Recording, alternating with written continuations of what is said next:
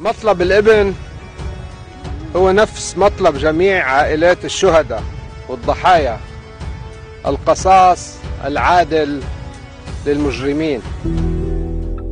عاش اللبنانيون أمس يوما استثنائيا مترقبين جلسة النطق بالحكم في قضية اغتيال رئيس الوزراء اللبناني الأسبق رفيق الحريري في المحكمة الخاصة بلبنان في لاهاي. وقال رئيس المحكمة بعد جلسة النطق بالحكم إن اغتيال الحريري عملية إرهابية تم تنفيذها لأهداف سياسية.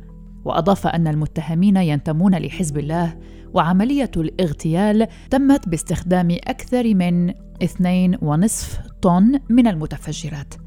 وأكد رئيس المحكمة أن مراقبة الحريري تمت بشده قبل اغتياله وأن المتهمين استخدموا شبكات اتصالات للتنسيق لعملية الاغتيال وكشفت المحكمة أن المتهمين حاولوا تغطية عملية الاغتيال بتحميلها لشخصيات وهمية مشيرة إلى أنه جرى الاعتماد على داتا الاتصالات للوصول إليهم.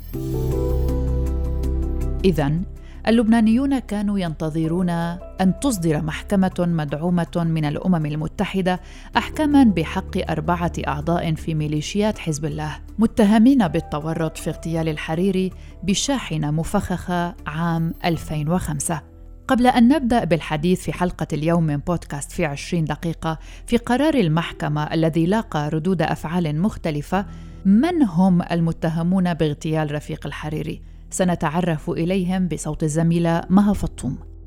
المتهم الأول الذي أدانته المحكمة هو سليم عياش مسؤول عسكري في حزب الله جاء في مذكرة توقيفه أنه المسؤول عن الخلية التي نفذت عملية الاغتيال وأنه شارك شخصيا في التنفيذ. كما وجهت له المحكمة الدولية تهم وضع مؤامرة هدفها ارتكاب عمل إرهابي باستعمال أداة متفجرة وقتل الحريري وواحد وعشرين شخصا آخرين عمدا باستعمال مواد متفجرة ومحاولة قتل 226 شخصا. المتهم الثاني الذي اتهمته المحكمة الدولية بالمشاركة في عملية الاغتيال باستعمال مواد متفجرة هو حسين عنيسي وفي مارس آذار عام 2018 رفضت المحكمة طلبا بتبرئته بعدما قال محاموه أن الادعاء لم يقدم أدلة كافية لإدانته وبررت المحكمة رفضها بأنه يوجد ما يكفي من الأدلة التي تؤكد أن عنيسي كان يعلم مسبقا بطبيعة خطة اغتيال الحريري وبشكل خاص استخدام عبوة ناسفة في مكان عام. أما المتهم الثالث فهو أسد صبرة.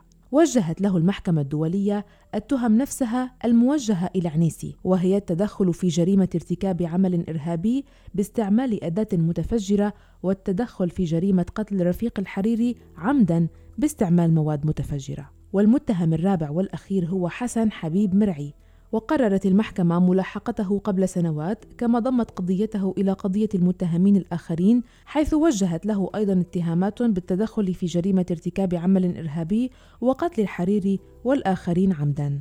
أما المتهم الأخير ويعتبر العقل المدبر للجريمة هو مصطفى بدر الدين الذي قتل في سوريا عام 2016 وهو القائد العسكري السابق لحزب الله وجاء في مذكرة توقيفه أنه خطط للجريمة وأشرف على تنفيذها. وفيما توجد معلومات وافرة عن بدر الدين تقتصر المعلومات عن المتهمين الأربعة الآخرين على ما قدمته المحكمة الدولية كما لا يعرف مكان تواجدهم حاليا. وكانت النتيجة أن قرار قضاة المحكمة الدولية الخاصة بلبنان جاء بإدانة سليم عياش المتهم الرئيسي في تفجير عام 2005 والذي أودى بحياة رئيس وزراء لبنان الأسبق رفيق الحريري وينتظر صدور قرار لاحق بالعقوبات فيما برأت المحكمة الثلاثة متهمين الآخرين في القضية.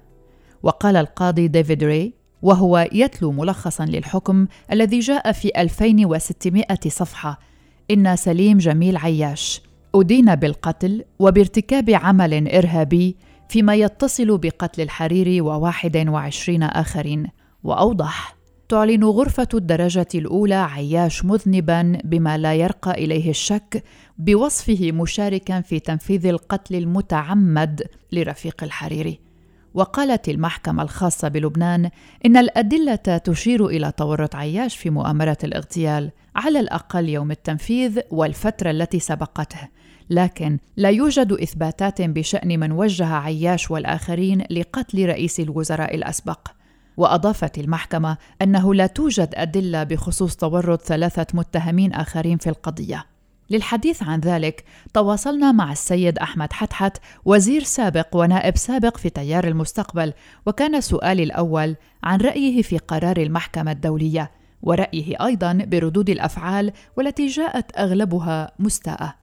اولا أنا بعتبر اللي صار امبارح إنجاز مهم جدا. نعم.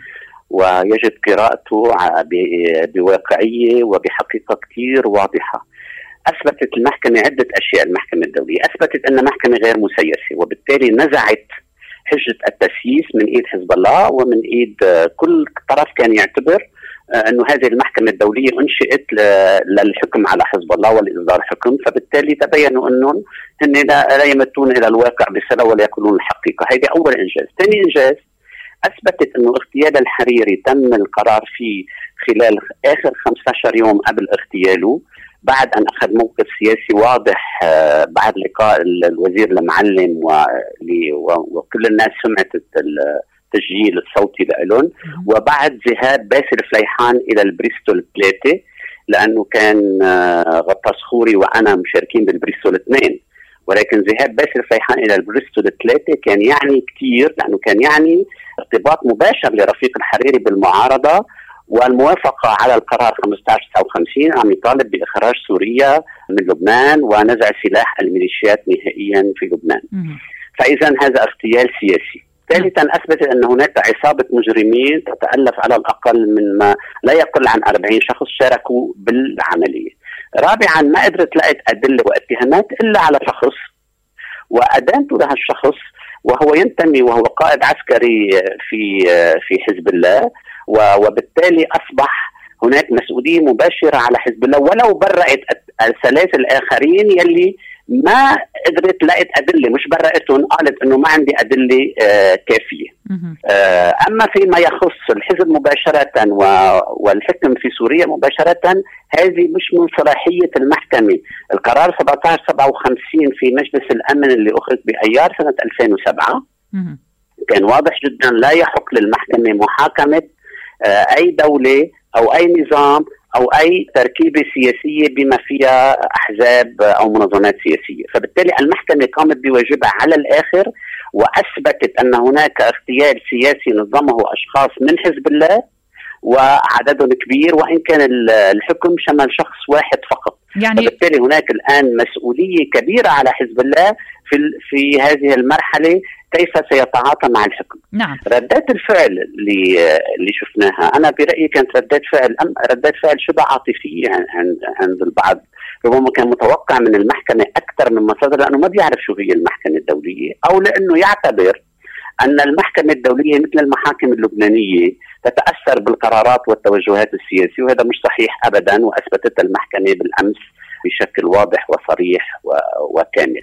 طيب خليني لو سمحت الفعل. خليني لو سمحت بس بدي أعقب على هاي القصة فعلا على قصة ردات الفعل العاطفية نوعا ما.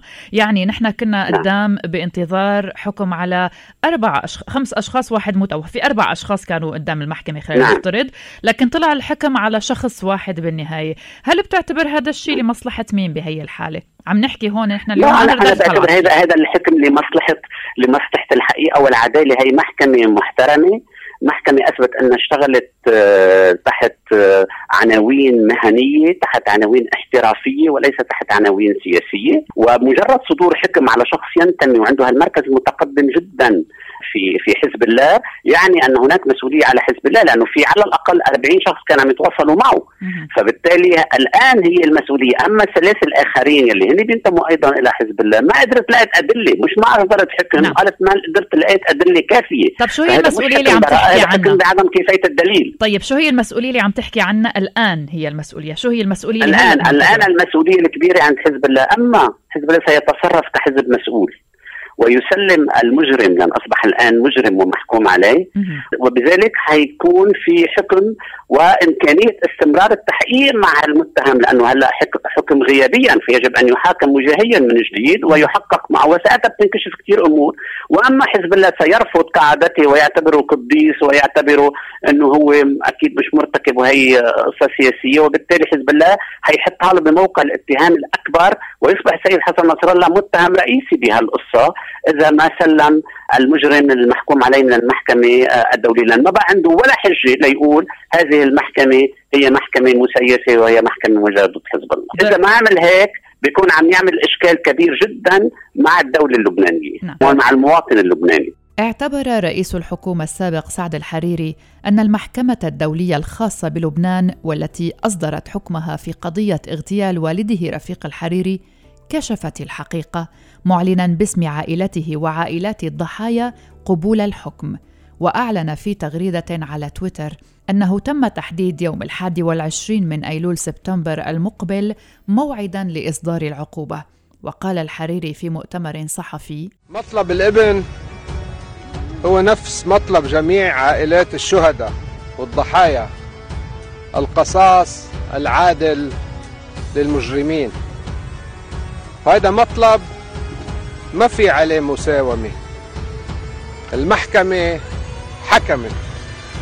ونحن باسم عائلة الرئيس الشهيد رفيق الحريري وباسم جميع عائلات الشهداء والضحايا لا تنازل عن حق الدم. على دم رفيق الحريري وعلى دماء الشهداء والضحايا ما في مساومة. ما رح نستكين حتى يتنفذ القصاص. وبين الحريري أن الهدف من اغتيال الحريري الأب هو تغيير وجه لبنان. يلي عم يقول ما عنده ثقة بالمحكمة الدولية.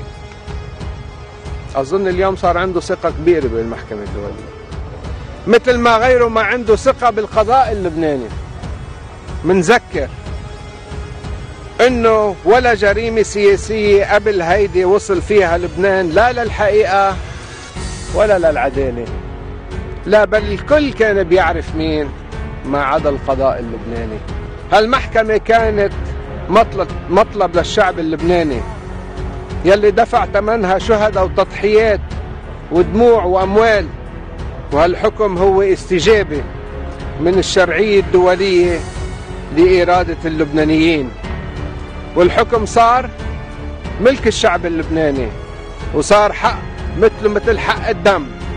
صار حق جميع اللبنانيين بالحياة والحرية والعدالة والأمان. ودعا سعد الحريري حزب الله إلى التعاون بعد قرار المحكمة الدولية. سألت ضيفي الوزير السابق والعضو السابق في تيار المستقبل بعد اغتيال الحريري بفترة خرج سعد الحريري الابن وقال إنه يضع يده بيد حزب الله. هل يمكن أن يكون سعد الحريري نادما على ذلك الآن؟ بكل صراحة خلال السنوات الأشهر الأولى بعد اغتيال رفيق الحريري. كان لدينا انطباع أنه يجب تفادي الحرب الأهلية وكنت نعم. من القائلين بذلك وأنا كنت وزير في الحكومة وكنت على قناعة أن حزب الله لا دخل له بالجريمة وأن هذه الجريمة نظمتها الأجهزة الأمنية اللبنانية والسورية. عندما اكتشفنا أن هناك أعضاء من حزب الله بدأت الأمور آه، تسيء في العلاقة وتطورت الأمور آه، بمراحل عديدة. إنما كنا وكان سعد الحريري يعتقد أو يؤمن أن هناك خارجين من حزب الله فعلوا الجريمة بدون أوامر ربما من القيادة، الآن على القيادة أن تثبت هذا الكلام أن سعد الحريري كان محق. وإذا لم تثبته عندها هي من ستتحمل المسؤولية الكبرى. كما ذكرت هل هناك ندم؟ لا أعتقد. في السياسة ليس هناك ندم لأن هناك قرار يتخذ بناء لمعطيات في لحظة معينة من التاريخ السياسي وليس بناء لنتائج ستظهر بعد بعد سنوات. آه، أنا كنت ضد مد اليد لحزب الله. ولكن تفهمت بمرحلة معينة. وقفت ضد وقفت ضد التسوية وقفت ضد ربط النزاع واعتبرت أن هذا الشيء لا يجوز من الناحيه المبدئية وليس ارتباطا بموضوع الجريمة. لأني أعتبر أنا أنا حزب الله حزب مسلح ميليشيا يقوم بعمليات إرهابية في لبنان وفي الخارج وقام بسبع أيار. آه إنما الآن أصبحنا أمام قضية مختلفة. هناك حكم دولي من محكمة محترفة دولية ذات غطاء من مجلس الأمن الدولي ذات غطاء بقرار من مجلس الأمن الدولي. الدولة اللبنانية ملزمة للتعامل معها وسيكون الآن حزب الله وسيد حسن نصر الله على المحك لكيفية التعامل مع هذه الموضوع نعم شكرا جزيلا لك سيد أحمد فتفت شكرا. وزير سابق ونائب سابق في تيار المستقبل. يعطيك ألف عافية. بالعودة إلى ما ذكره الوزير السابق أحمد فتفت عن ردود الفعل العاطفية التي عبر عنها اللبنانيون والسوريون حقيقة على اعتبار لهم علاقة بما يجري. وكانوا كنظرائهم اللبنانيين ينتظرون الحكم والقصاص للمنفذين. لفتني هنا ما قاله السيد أحمد فتفت. يبدو أننا كنا في انتظار محاسبة الحزب عن كل ما اقترفه أعضاؤه وهذا شبه مستحيل نظرا لدور المحكمة الدولية المقتصر على إدانة أفراد بقرار اتهامي واضح وهذا ما أكده الخبير القانوني أنطونيو فرحات لأخبار الآن. اليوم اليوم إدانة حزب الله هي ما فينا اليوم نرجع من بنكرر بنقول المحكمة الخاصة بلبنان لا لا يجوز لها إدانة مجموعات أو أحزاب أو دول. هي بتدين أفراد بتكون آه، آه، اسمها واضح وصادر بقرار الاتهامي وبالتالي اليوم آه، محاكمة أو محاسبة حزب الله من خلال المحكمة الدولية بشكل علني ومباشر هذا شغلة أكيد مستحيلة وغير جائزة. وإنما اليوم مجرد انه يكون في أفراد تابعه لهيدي المنظمة أو لهيدا الحزب أو لهيدي المجموعة بتدل بالسياسة بشكل لا يقبل الشك أنه له ضلوع بمكان ما بعملية آه، الاغتيال. هلأ اليوم بدك تشوف هل هناك تسوية سياسية على دم آه، على دم الشهيد الرئيس آه، رفيق الحريري. هل رح يكون في نوع من تسوية سياسية أو رح يكون في عدالة العدالة المنشودة اللي دفعنا حقها كشعب لبناني وكمجتمع مئات الملايين من الدولارات لحتى يكون في إنصاف وعدالة ضمن هذا الإطار. هل رح نقدر نوصل سؤال كثير كبير. آه، هذا الشيء رح يكون أكيد برسم. اولا تيار المستقبل وثانيا آه، بيد الرئيس سعد الحريري للإجابة عنه إذا رح يكون في من تسوية أم لا. فيريد الاقتصاص من الفاعلين والمرتكبين. وعن آلية التنفيذ المنتظرة قال الخبير القانوني أنطونيو فرحات. اليوم آلية التنفيذ هي على الشكل التالي على الدولة يلي موجود آه، المتهم على أراضيها. أنه آه، تتعاون مع المحكمة الدولية وتسلمه من شان آه، الاقتصاص منه. هلأ فيما وأنه المحكمة الدولية تبع لبنان هي موجودة تحت الفصل آه، السابع إذا في حال الدولة لم تنفذ ما هو متوجب عليها يحق للمحكمه الدولية وأكيد بالأمم المتحدة تحت الفصل السابع أي بالقوة لأنه تتدخل لحتى تنفيذ القرار هلا أكيد يمكن استئناف آه، القرار الصادر عن المحكمة الابتدائية إما من الأشخاص آه، من الأشخاص المدانين حسب المادة 26 أو من المدعي العام. وهذا الشيء بده يكون تحت سببين. السبب الأول في خطأ في خطأ آه، بمسألة قانونية ببرر هذا الشيء أو في خطأ بمسألة واقعية بيؤدي إلى الاستنكاف عن إحقاق عن إحقاق الحق. هودي السببين يلي بيخلوا إنه يكون في عندك عملية استئناف. وهن شخ... هن آه، يا إما المدعي العام اللي بيستأنف مثل ما قلنا أو الأشخاص يلي طالتهم آه، آه، العقوبة أو يلي طالهم الاتهام.